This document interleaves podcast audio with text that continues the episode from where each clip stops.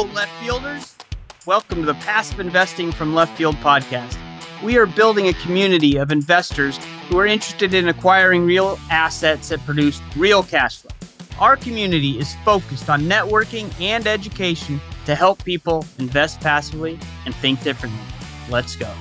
Follow the demographics, follow the jobs. People are still going to Texas. You're just not going to get the same deals we got before. So what's the new Texas? Is there another place that might have similar numbers, but where there's still this job growth and population growth? And we believe that is the Southeast. Very excited to have Travis Smith, founder and C E O of TribeVest, which is an online platform that facilitates small group investing. Travis formed his first tribe with his brothers to try to grow their wealth through alternative investments. Helping others invest together became a passion of Travis's, and TribeVest was born. And now he has hundreds of tribes investing millions of dollars into all types of assets and businesses. Travis, can you share some of the ways TribeVest uh, helps build wealth for passive investors? I go back to when my brothers and I were first thinking about forming our, our first investment tribe. Prior to that, we invested in our four oh one k's, and that's all we knew. But everybody we knew that was wealthy was invested in real estate or owned a business. And by us coming together to form an investor tribe, pooling our capital, put us in a position to invest in real estate, to start a business. TribeVest gives people the ability to come together and do more than they would or could on their own. Can you tell us how listeners can get in touch with you? Absolutely. They can come to TribeVest dot com. I love the origins of how TribeVest started with you and your brothers. Thanks for that, Travis. If you want to learn more about TribeVest, visit them at www.tribevest.com slash partners slash LF and get your first fifty dollars deposited in your tribe's bank account. You are listening to the Passive Investing from Left Field podcast, powered by TribeVest. The mission of Left Field Investors is to build a community of like-minded individuals interested in creating financial freedom through passively investing in real assets that generate real cash flow. In this podcast, Jim Piper will interview passive investors, syndicators, and others who will share their journey with a focus on helping the passive real estate investor learn and become part of the Left Field community.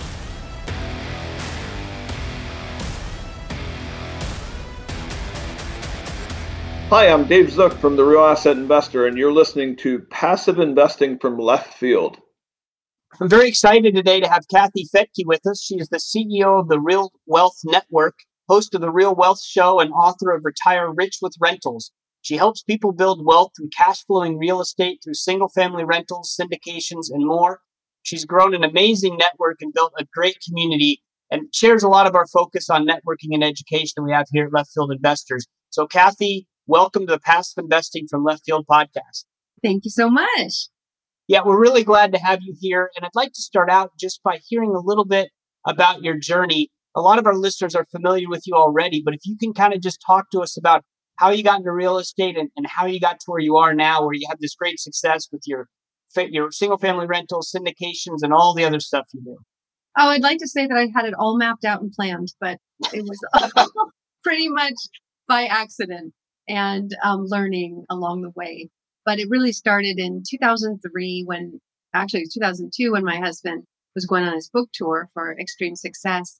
And he just noticed randomly that he had a freckle on his forehead, and he is a redhead with a lot of freckles. So I don't know how he recognized that one, but he went and got it checked. It turned out it was melanoma. Melanoma at that time, this is, you know, mel- the medical field's come a long way. But back then they didn't think they had a cure for it. And if it spreads, it was pretty lethal. So, uh, or fatal, I should say. So he, he was told by his doctor he had probably six months to live. Um, so that was the shocking rocking of my world. And I had two young kids at home. We just bought a big house that was really high mortgage. It was four thousand dollars a month, which considering we're, wow, let's see, eighteen years later, yeah, time flies. You could call that an eight, nine thousand dollars mortgage today, you know, based on inflation. So it was really a lot of money. I had no idea how I would take on the finances and stay at home widow, basically.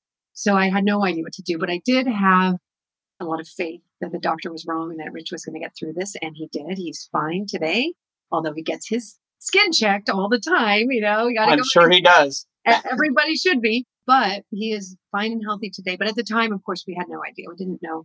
We blew through our savings. We blew through our investments, which we had just started. We were young and just starting investing the traditional way and a little bit of stocks here and just a little tiny four oh one k, putting away ten percent of our income every year. And when you really look at that plan, it takes a long time to get to build wealth. And especially when you have an emergency and deplete that. So I had a radio show at the time. I my background is in news. I had taken a hiatus and I was a stay-at-home mom. And um, but I kept this radio show and basically focused on how do I create passive income so that I can continue to be a stay-at-home mom if the doctor's right. And if the doctor's wrong, I want to still be able to let my husband live the way he wants to, given that he had some recovery time. So I just interviewed other people who were creating passive income, and I found out they weren't any smarter. Uh, they weren't any richer than me when they started out, but they were able to do it because they had knowledge. They had something I didn't have, which was knowledge and information on how to do it. Well, then how did you move forward from there? I know you're interviewing people. Did you start with your network and, and building up the Real Wealth Network, or did you start with investing in single family homes? How did you decide asset classes and kind of a plan? Because in our group, we have a bunch of people who are looking to exit the W two, supplement the W two, and get themselves so they're not relying on that. So how did you get that started? Absolutely. It's a great question. You have to have money to invest, right? That's that's the challenge. That's the forever challenge.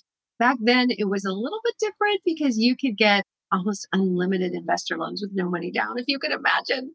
It was crazy times. I mean, the The rates were, you know, between six and eight percent for something like that. But hey, you know, if you were getting unlimited money at six and eight percent, you'd take it too. So it was a different environment back then. Things have changed, uh, but still, ne- nevertheless, you know, you people do you need money. So at the time, either that you either need money or you well, no, let's just leave it at that. You need money to invest for the passive income. You can be active. You can do wholesaling or flipping, but that's still an active business, right? That's not buy and hold passive investment.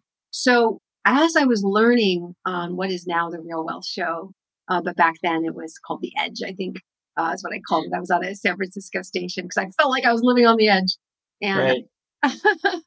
And I just started interviewing people in all the ways that they were creating, creating wealth. And one way was what is now called house, house hacking. That wasn't a name or a thing back then, but it was an option. So we had just bought this very big house. It was a five bedroom house. It was, we went way in over our heads because that was back when you could really get a loan. Anyone could get a loan. It was pretty easy to get even this enormous loan on this big house. But even though it felt like a noose around my neck, like this heavy weight, how in the world am I ever going to pay this mortgage payment? It also was so big that I could kind of carve it up and rent out rooms. So we just put it out on Craigslist. We got some crazy people living there. But we carved it out so that there was like an in-law suite, and we locked the doors into our main house. And then we took this sort of little office area and turned that into a rental. And, and again, you know, locked off any doors into our main house. So it turned into a triplex. And there was enough money generated. I think we got twelve hundred dollars on each side. So that took a huge chunk out of that four thousand dollars payment, right? And then I went one step further and brought in these. A friend told me that if you bring in an exchange student, they'll pay six hundred dollars for a bed. So we, I took the playroom where the kids would normally play, and I put four beds in there. I just put like two bunk beds, and that was another two thousand four hundred dollars. Now, did I enjoy having four students, international students at dinner every night? You know, it was a lot. I had to cook for them. But at the same time, it was kind of cool because my kids were meeting all these people from around the world. But we got tired of it. But the point being, after that, we were paying nothing to live in this big house. And uh, it got us through a very difficult time. So that's the first thing I learned, is this house hacking idea. The second thing is like, I, I did have to figure out how to make money, because even if the mortgage was being covered, well, you still got expenses, right? Yeah. So it was at that time that I brought on a show sponsor. You know, here I had this radio show and I hadn't really monetized it. So you, I had to look at what I already had in place and what would be fairly easy for me to to monetize. And I think we all have that. Like, there's something we're good at. There's something we're doing. It's in front of our faces, but we just didn't know we could make money off it. I thought, oh, well, other people have sponsors on their shows. I can do that too. So I just went down the, the phone book, which existed back then, and um, called one after the other looking for sponsors. And everyone said no, it was a failure, complete failure. So I finally just thought, all right, I don't know much about sales, but I do know that if somebody called and asked me for money, I'd probably say no as well. There's got to be something in it for me, meaning if I'm the one being sold. So I thought, what can I do on the next phone call to get a sponsor? I'll just make it so irresistible that no one could say no, because there'll be so much benefit to them. And uh, so the next person I called happened to be a mortgage broker, just some random guy in the phone book. And I said, hey, I have this radio show in San Francisco on a pretty major station. How would you like to be a co-host? That's better than sponsor. So he's like, yeah. yeah. So I met with him that day and I said, well, you know, you're going to be co-host, but there's a cost, um, you know, because we got to pay the bills. And I, I threw out a huge number and he was like, okay. So next thing you know, I've got a co-host, which was pretty laughable because all of a sudden I was doing a mortgage show. But I thought, once again, now I got to keep my audience happy. How do you make a mortgage show interesting? And I asked him, how do I make this interesting? And he said, well, don't you find it interesting that you can walk into a, that you could borrow eighty percent? Well, back then it was one hundred percent from the bank to buy an asset that you own. You get all the tax benefits, you get all the appreciation and all the cash flow. Don't you think that's a good angle? So we just started interviewing all of his clients. Our phone started ringing off the hook at the radio station of people wanting to work with him. And he said, you know what? Not only has this show been so successful, I've earned back so much more than it cost me, but I can't actually keep up with the business. So why don't you get your license and take all these clients? So I did. I got my real estate license and became a mortgage broker. And that brought in, uh, that was very lucrative back then. That was incredible. I'm sure it is still today, but back then it was ridiculous. So that also helped us get out of the uh, the issues that we were facing at that time. Yeah, that, that's a great story. You know, it's just, it's thinking outside of the box and trying to find a way, trying to find an edge that you have. As you said, everyone has something that they can do to get that edge and to find a way to generate the capital. So once you were successful at the mortgages, the mortgage broker business, did then you use that capital to go start out actually buying real estate on your own before you started your network and, and doing all the turnkey stuff you did now? Is that, what was the next step? Well, so I did start the network pretty soon because I had this radio show and it has sort of turned into interviewing all these real estate, you know, millionaires, many of them under the age of thirty. So word got out and I started to get invited to all these R I A groups, these real estate investor groups back. And remember, this is like a long time ago, eighteen years ago. They didn't have meetups yet. So it was just these kind of established real estate groups. So I got asked to speak at these and emcee them. And, you know, I really did. I was new to the business. I didn't know very much. But what I did know is that it was back in the day when you'd have these really fancy suit guys, you know, and these salespeople, and they'd go up and give a really inspirational talk and they'd say, all right, to get more information, run to the back of the room and it'll cost you ten grand to find out more. And um, I just thought, gosh, you know, why can't, why can't I just tell us more now? so, so I just, I just started my own real estate group. And I said, you know what, if you're going to come speak in front of my room, you're going to give us everything. I don't want people to have to, if you're already successful, just tell us how you did it.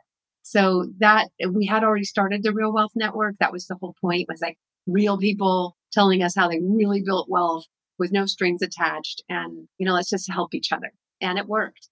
So it exists today. That's what we're still doing, is educating people, bringing in experts who will come and share their, their secrets.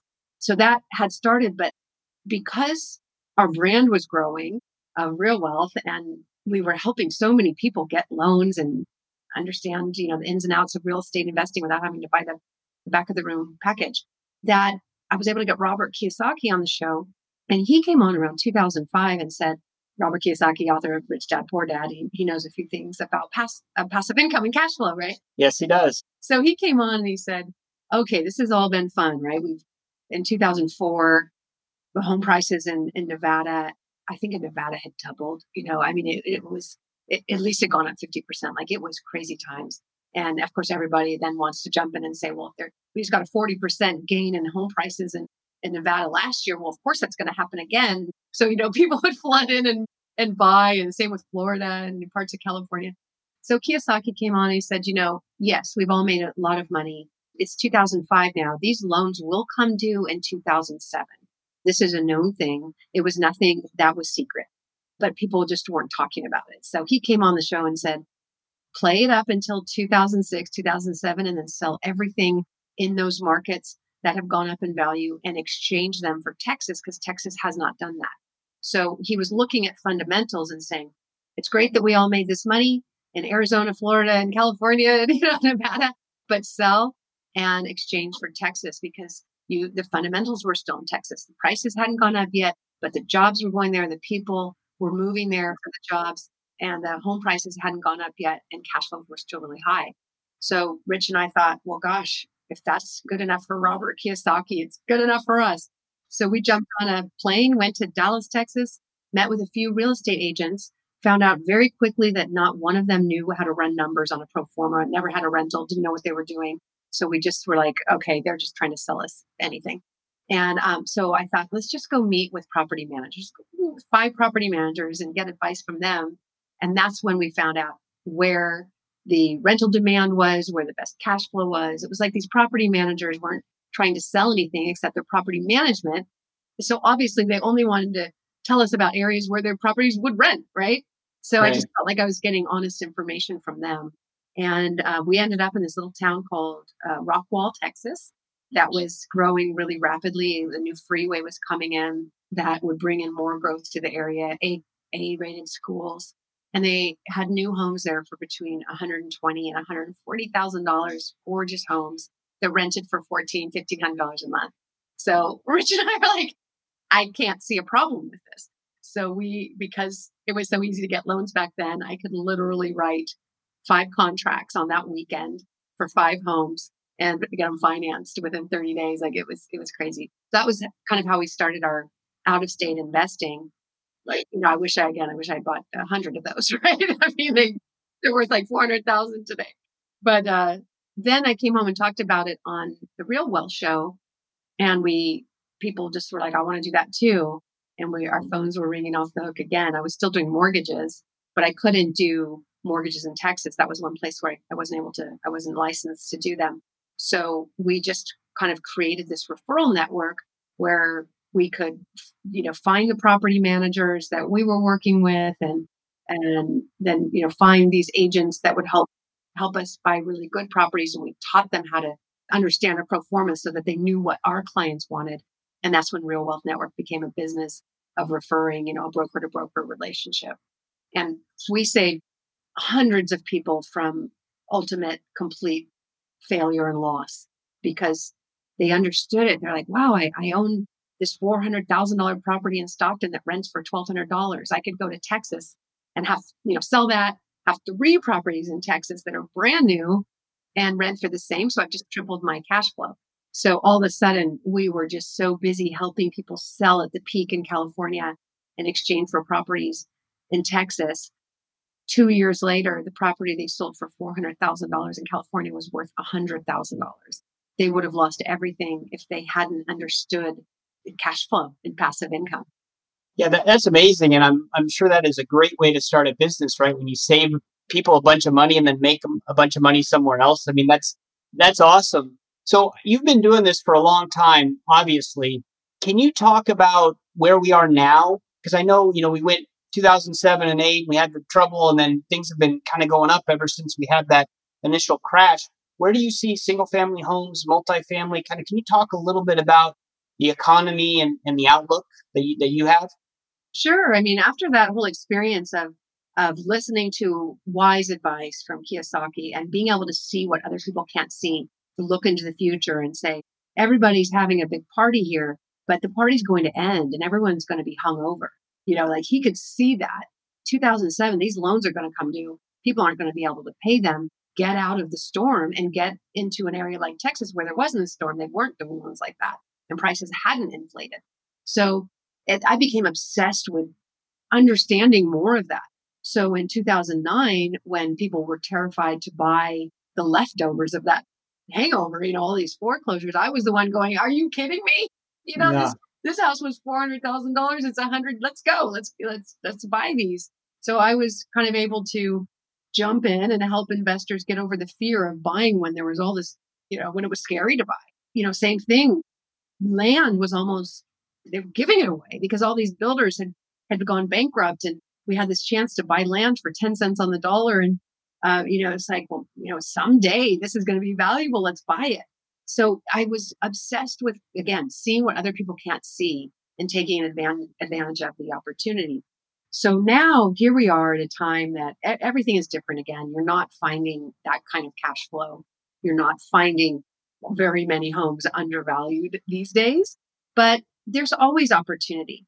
So it's like, what is that opportunity? What what we believe is coming, and this comes a lot from Logan. He's a he's the uh, chief econ. He's a I believe he's the chief economist for Housing Wire. I had a, I interviewed him on the Real Wealth Show. You should get him on yours if you can. He's great. But he basically said something that I had been following too, which is demographics. Remember, I said we went to Texas because jobs were going there and jobs were attracting people. So it had the highest job growth, highest population growth in the country, but it also cash flowed and prices were in line with, with um, salaries. Plus there was all this new infrastructure, new freeways, new hospitals, new schools, all this stuff, new businesses, a whole freeway that was called head co- Headquarter Row with all these new buildings of all these companies moving in with their new headquarters, you know. So that made sense to us. We're still doing that. We're like, follow the demographics, follow the jobs. People are still going to Texas. You're just not going to get the same deals we got before. So what's the new Texas? Is there another place that might have similar numbers that we were paying back then, but where there's still this job growth and population growth? And we believe that is the Southeast. So Texas is still good, but even if you go more east, more southeast, so Georgia, Alabama, Florida, the Carolinas, this is where populations are moving and jobs are moving because of the of the business environment in those areas. Businesses have learned a lot in twenty twenty, right? They learned that some states were more business friendly than others, right? And uh, so if you want to keep a business going, you're probably going to want to be in an area that allows that. So that's why we're seeing, we were already seeing demographic shift to the Southeast. Now it's even more so, but you can still find homes in that, in that same price range, one hundred twenty to, you know, two fifty range, and that the cash flow that still exists. And to me, that's an incredible opportunity. So again, when you look at demographics, to answer your question, this is a super long answer. We also have a massive group of millennials. Millennials are already the largest demographic. But when you take this one section of them, the age between twenty-eight and, and like thirty-two, it's the biggest section of the millennials. And they are just approaching first-time home buying age. So this huge cohort of, of well-educated, probably the best educated ever, people who understand, they're tech savvy so they can live anywhere. They're pretty highly paid. Many of them have incredible credit st- scores. They're just entering the market and will for the next four years. So we do believe that that this will continue for three to four years, and um, as long and you just want to make sure you're in the path of progress, that you're in front of where people are going and where the jobs are going. Yeah, path of progress is, is big, and I guess you know there's such a big housing shortage now, and from what I've read, it seems like that's going to last for quite a while. And as you said, if we have all these twenty-eight to thirty-two year olds that are coming that are soon to be homeowners, does that mean? I know this is too long to look ahead. But do you have to be cautious because you're going to have all those people coming out and buying homes, and then everyone's building homes to make up for that shortage? And then what happens after that, right? Is that where you're in a new, like California was, where house prices are going to plummet? I mean, how far ahead do you look? So, you know, it's a great question. I mean, builders, I we syndicated, we started syndicating when I said we bought the land for so cheap ten years ago, and we've been building subdivisions, partnering with uh, builders and, and providing uh, single family housing and everywhere from Reno, Nevada to Wyoming and Florida, you know, just all across Park City, Utah. And so I can tell you firsthand from a builder perspective, it is not easy to bring new homes online, especially today with the COVID environment where the supply chain has been really seriously affected. We all know about the lumber prices. Lumber prices is just a, a tiny piece of the puzzle. Just trying to get any materials, even just trying to maybe you built the house and all you're waiting for is the appliances and you can't get them. They're on a shipping container somewhere. You can't close that house. And sometimes finally it arrives and the one piece is missing. So what are you going to do? Wait another six months for that to show up on the next sh- shipping container? So it's been very, very difficult to build. Already for the past ten years, builders took a, a while getting up and running because they very much got wiped out after two thousand eight. So we're way behind on building. There are some say that we need two million new houses every year. We're maybe bringing in one point two, you know, and we were on target for one point five, but it's been getting, it's just very difficult to get it done. We're delayed on all of our projects. Now our investors are happy because they're getting a fifteen percent preferred. So the longer it takes, the less we make, the more they make. So I, I don't love the way I structured that, but, but I guess they do. Yeah. But it's hard to bring on new supply. Add to it that short-term rentals are a big deal. People are living longer and staying in their homes. You've got the, now you've got the hedge funds coming in and, and a tiny percentage of single-family rental homes, but they're very much planning on growing that. They've had a very big impact in multifamily, very little in single family. They've kind of figured it out and they're ready to go. And part of that is because they know that inflation is a real thing. Even though our Federal Reserve says it's transitory, all you have to do is look at any graph at all over the last sixty years and tell me if inflation isn't a real thing. Of course it is. Look at home prices over the last sixty years, massive inflation. Look at uh, the stock market, massive inflation. There is trillions, ten trillion dollars printed over the last de- uh, last year because of COVID. That money is circulating and it's going into stocks and real estate. So I think a lot of the hedge funds realize that in America, many home prices are still low compared to other places. When you look at a two hundred thousand dollars home in Florida compared to Switzerland or something, like it's no comparison. It's still extremely cheap and the world knows that. And they're trying to find yield. They're trying to find a safe place for all that money. Hey, Left Fielders, this is Julian McClurkin from TribeVest. I recently had the pleasure of sitting down with Jim Pfeiffer for a masterclass. I learned so much, from passive investing to real estate syndications to how you can diversify your portfolio with a tribe. I also learned how this form of passive investing was only available to the wealthy until recently. If I learned a lot, you will too. Go to left field investors dot com and check out the masterclass button at the top or look up TribeVest on YouTube. I'll see you there. You're heavily involved in single-family turnkey properties, and you know that's definitely of interest to the to people listening here. Can you talk a little bit, just from the beginning, what is a single-family turnkey? What does turnkey mean, and how does someone get into that kind of investment? And then on the back end of your answer, can you compare that to multifamily syndications? Because we do a lot of that here at Left Field Investors. And so we just kind of compare and contrast the two a little bit, if you would. Yeah, I learned about five years ago that turnkey means absolutely nothing.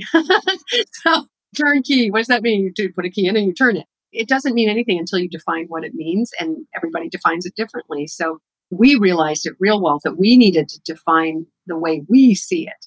And so we came up with standards, real turnkey standards of what we define it as. Because I would, whenever I'd see a new turnkey outlet show up, I'd, I'd go check it out. I'd get on an airplane and go see.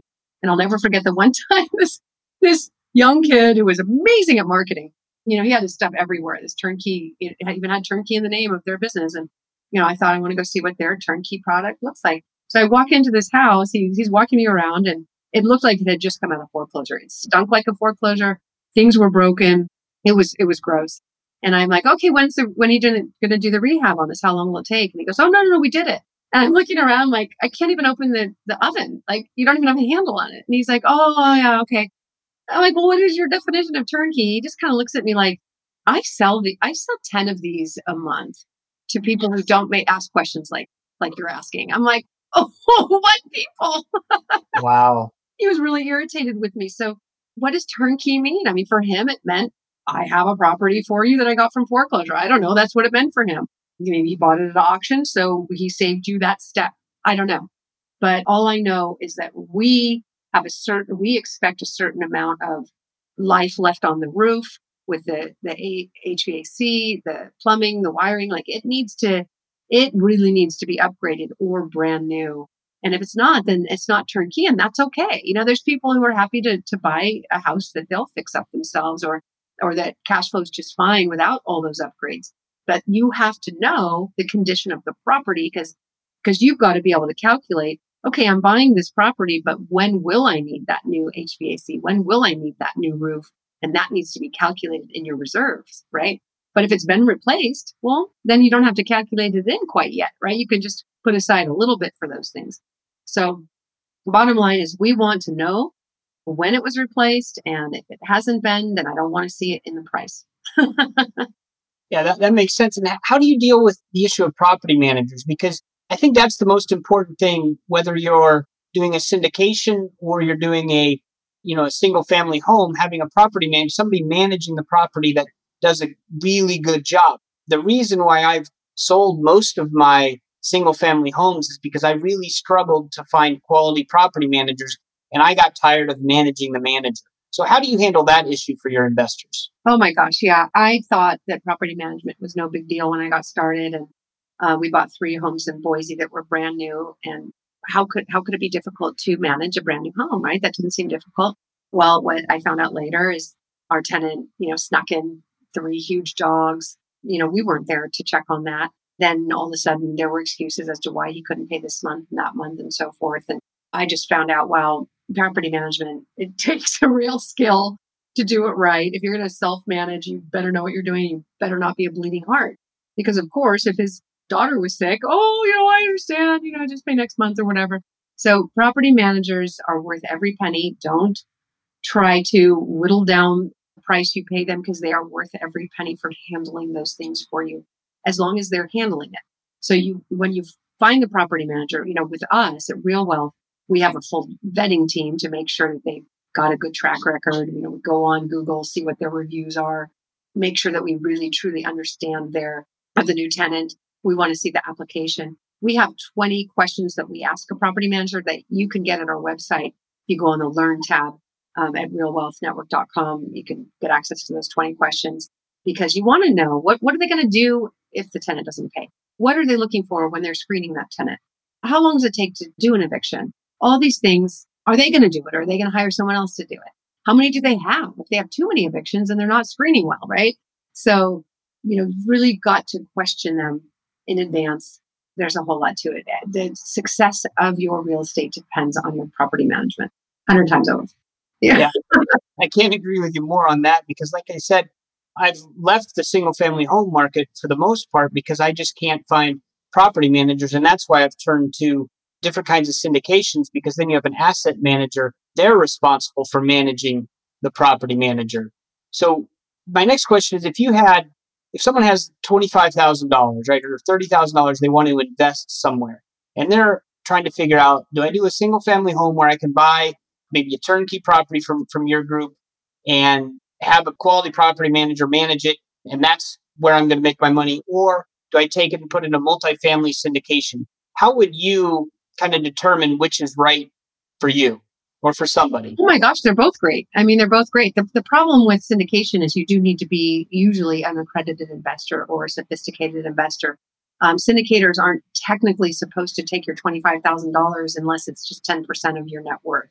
So just keep that in mind. That's not, not every syndicator follows that, but that is kind of what the S E C likes to see. So if you, if, if it's twenty-five thousand dollars is all you've got and you put it in one syndication, that could be considered risky, and this syndicator may not accept you.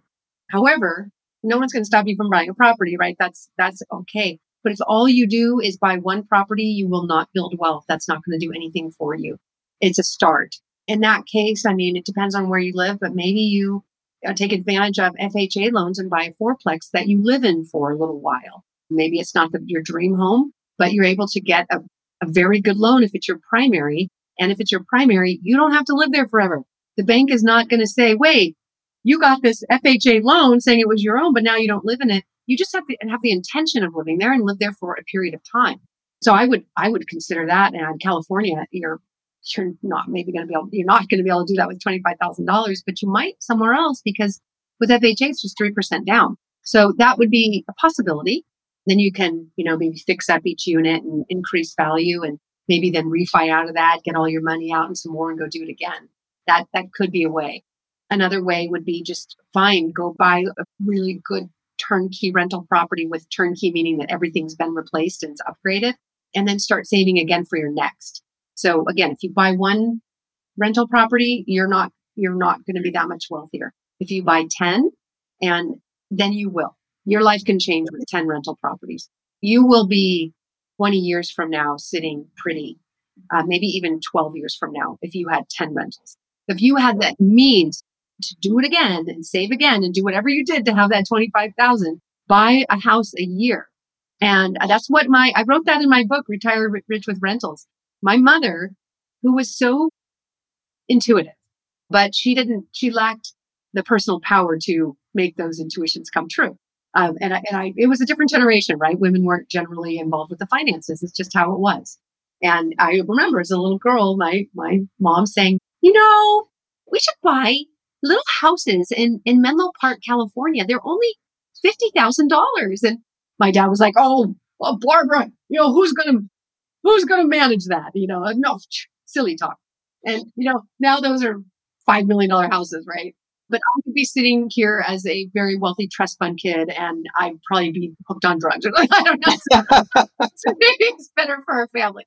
So my mom, who ended up not really being wealthy in the end, but having enough, having enough, she rented in her final years from a pastor who lived on a pastor's salary. I'm guessing thirty to forty thousand a year in this small town in Northern California. Maybe fifty thousand. It was the max of his salary. And he was a multimillionaire because in this little town up near Chico, he started at age twenty-five and he had the same idea as, as my mom. He's like, gosh, I should just, I wonder if I could just buy a house a year. And so thirty years ago, he bought one house a year in the little town of Chico, and they were probably twenty thousand dollars. And of course, you know, he had a multi-million dollar portfolio by the time he was retired thirty years later, retired as a millionaire on a pastor's salary. And this was the person my mom was renting from. And she had had the same idea. That's fantastic. It's, it's the whole, you know, I talk about this a lot, but it's not a get rich quick scheme, right? Real estate, whether you're doing single family homes or, or, or multifamily syndications, it's a build wealth slowly scheme. Yes. And you just got to start somewhere. So I like that you're saying you could go into single family home or you can go into multifamily. Just whatever you do, you have to consistently reinvest in your own wealth, right? In your own business. So I know that when I was looking at single family, the turnkeys, it was the one percent rule, right? Where you take the monthly rent divided by the price of the house, and it should be about one percent. So can you talk a little bit about how you decide as an investor, yes, I'm going to invest in this house, not that house? Because, you know, when we're doing multifamily syndications, again, that's where I relate everything to now. We have a whole Excel tool that kind of helps us guide us whether this is a good one or, or not. So how do you how do you help your investors figure that part out? Which house, which market? It's a great question. Well, we have four investment counselors now at Real Wealth Network, and each of them was a Real Wealth Network client first. So um, that's pretty cool. So we'd have these investor panels, and someone would be on the panel who who bought ten or twenty homes through our network, and we're now so so experienced they can talk more about it than me because they were they were had freshly bought, right? And uh, so we're like, we need to hire you.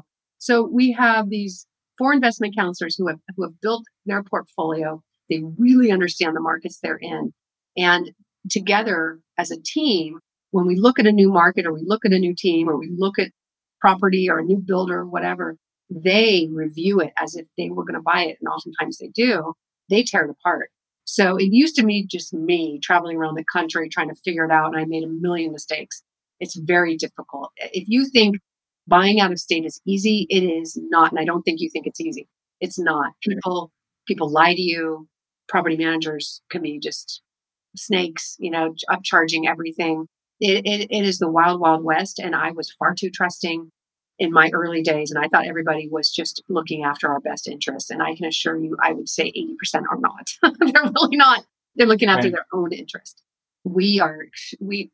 Together as a group, it's now like having this board of advisors, which is our own investment counselors and our and the director of our property teams and all the leaders in our company. We tear apart the different product that comes to us until it makes it through, and or we'll we'll help them fix any areas where they might have blind spots. With these companies, we do a lot of coaching with them because we've been around so long, and we do masterminds with all of the property teams so that they can help each other. Because they, one might be really good at their property management, but not so great at their acquisitions or not so great at their rehab. So they all kind of help each other. It's pretty neat, even though they're competitors. But how could you go out and do it yourself? Like I said, you you want to grill the property managers. We have the twenty questions that you can ask, and you can watch a lot of webinars on uh, at Real Wealth Network that will show you how we do that. And again, for us, the beauty of being a network is we have fifty-six thousand members. So if we start to hear something like, hey, you know, this property manager didn't take care of this, you know, we're going to go talk to that property manager to find out why. But if we hear it two or three times from our members, that property manager is not going to let it, they're not going to be on our referral list anymore, right? So right. we have some control over them that way. They want our leads, they want our business, so they have to take care of our members. So there is benefit to to networks like that. But doing it on your own, you better have what you have, which is that spreadsheet that says, here is what I won't settle for less. You know, I won't settle right. for less. This is the minimum of what I expect. I want this much cash flow. I want these items to have this much life on it. Like the roof has to have at least five years or ten years, whatever you decide, and have, have very clear parameters of what you're looking for. You mentioned the network, and you have an incredible network, like you said, with sixty thousand plus people in it. And, you know, we're just starting out here at Left Field Investors, and and we're we're trying to build a community where we can help each other kind of the way that you described. So can you talk a little bit about just the benefits of joining a community, how you've built your network, and the purpose of it, which I assume is to help everybody grow their wealth. But can you talk a little bit about that? Yeah, I mean, it's what I just said, when better together, right? You know, I mean, you can learn from each other.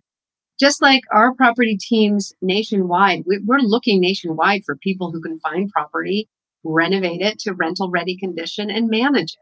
Um, so there's lots of lots of companies, but not not all of them have all the answers. So we created this mastermind so they could help each other. It's the same thing. Like, we've created Real Wealth Network so that the investors could talk and and say, hey, what do you think of, of this team in Florida?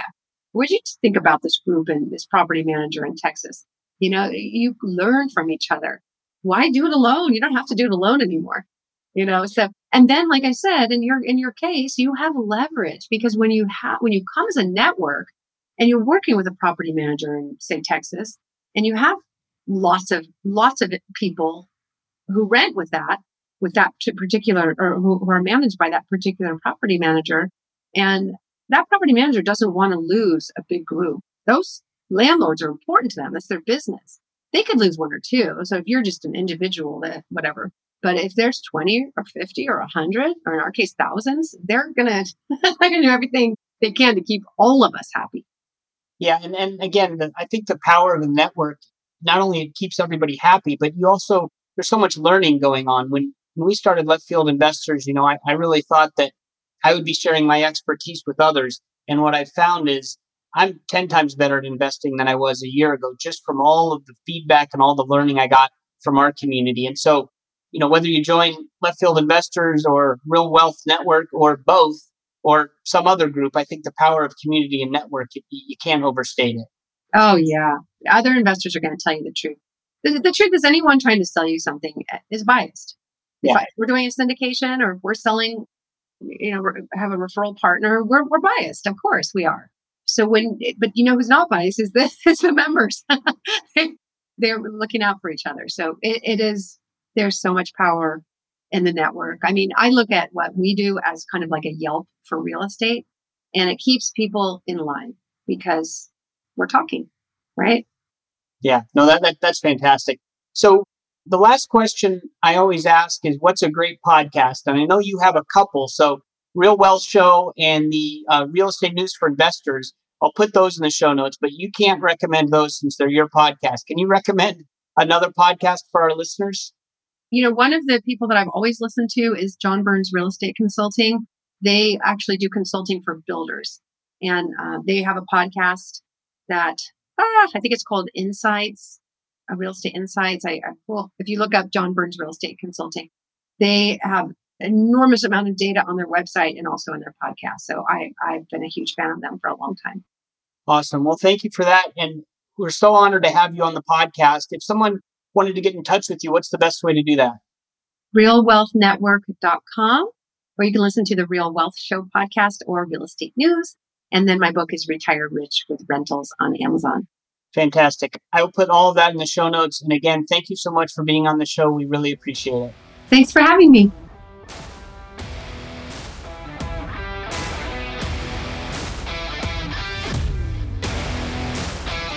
It was great having Kathy on the show. I really enjoyed her story of how she was house hacking, and she just kept going. Not only did she have other people living in her house, she invited some foreign exchange students to live with her, all to um, get herself started into real estate.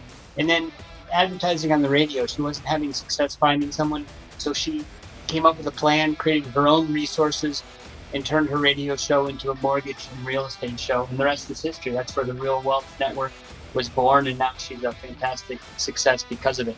I also like that she talked about the real estate meetings where, you know, all these meetings, you got to go to the back of the room with a credit card to get all the, the secrets, and they lure you in. She decided she's not going to operate that way. And when she brings in a speaker, they share all their secrets, no strings attached. And I think her, her network, her community is a great example for us as we're in the beginning stages of building Left Field Investors as a network, as a community. We can take a lot of lessons from Kathy and, and the way she did it. I like her analysis of using demographic shifts to analyze where to invest next. You know, investing in the path of progress. That makes complete sense. You just have to be able to find the path of progress and find where things are going. And she uses demographics to do that, which I think is, is really smart. I also like how she focuses on the property manager and putting systems in place for her providers. And that's why I think she's had such success in the single family home turnkey business where so many others struggle, including myself. If I had uh, worked with Kathy instead, I may still be doing uh, single family turnkey properties. I was honored to have her on the show. She's a great guest. She's full of knowledge, and, and hopefully we'll have her on again sometime soon.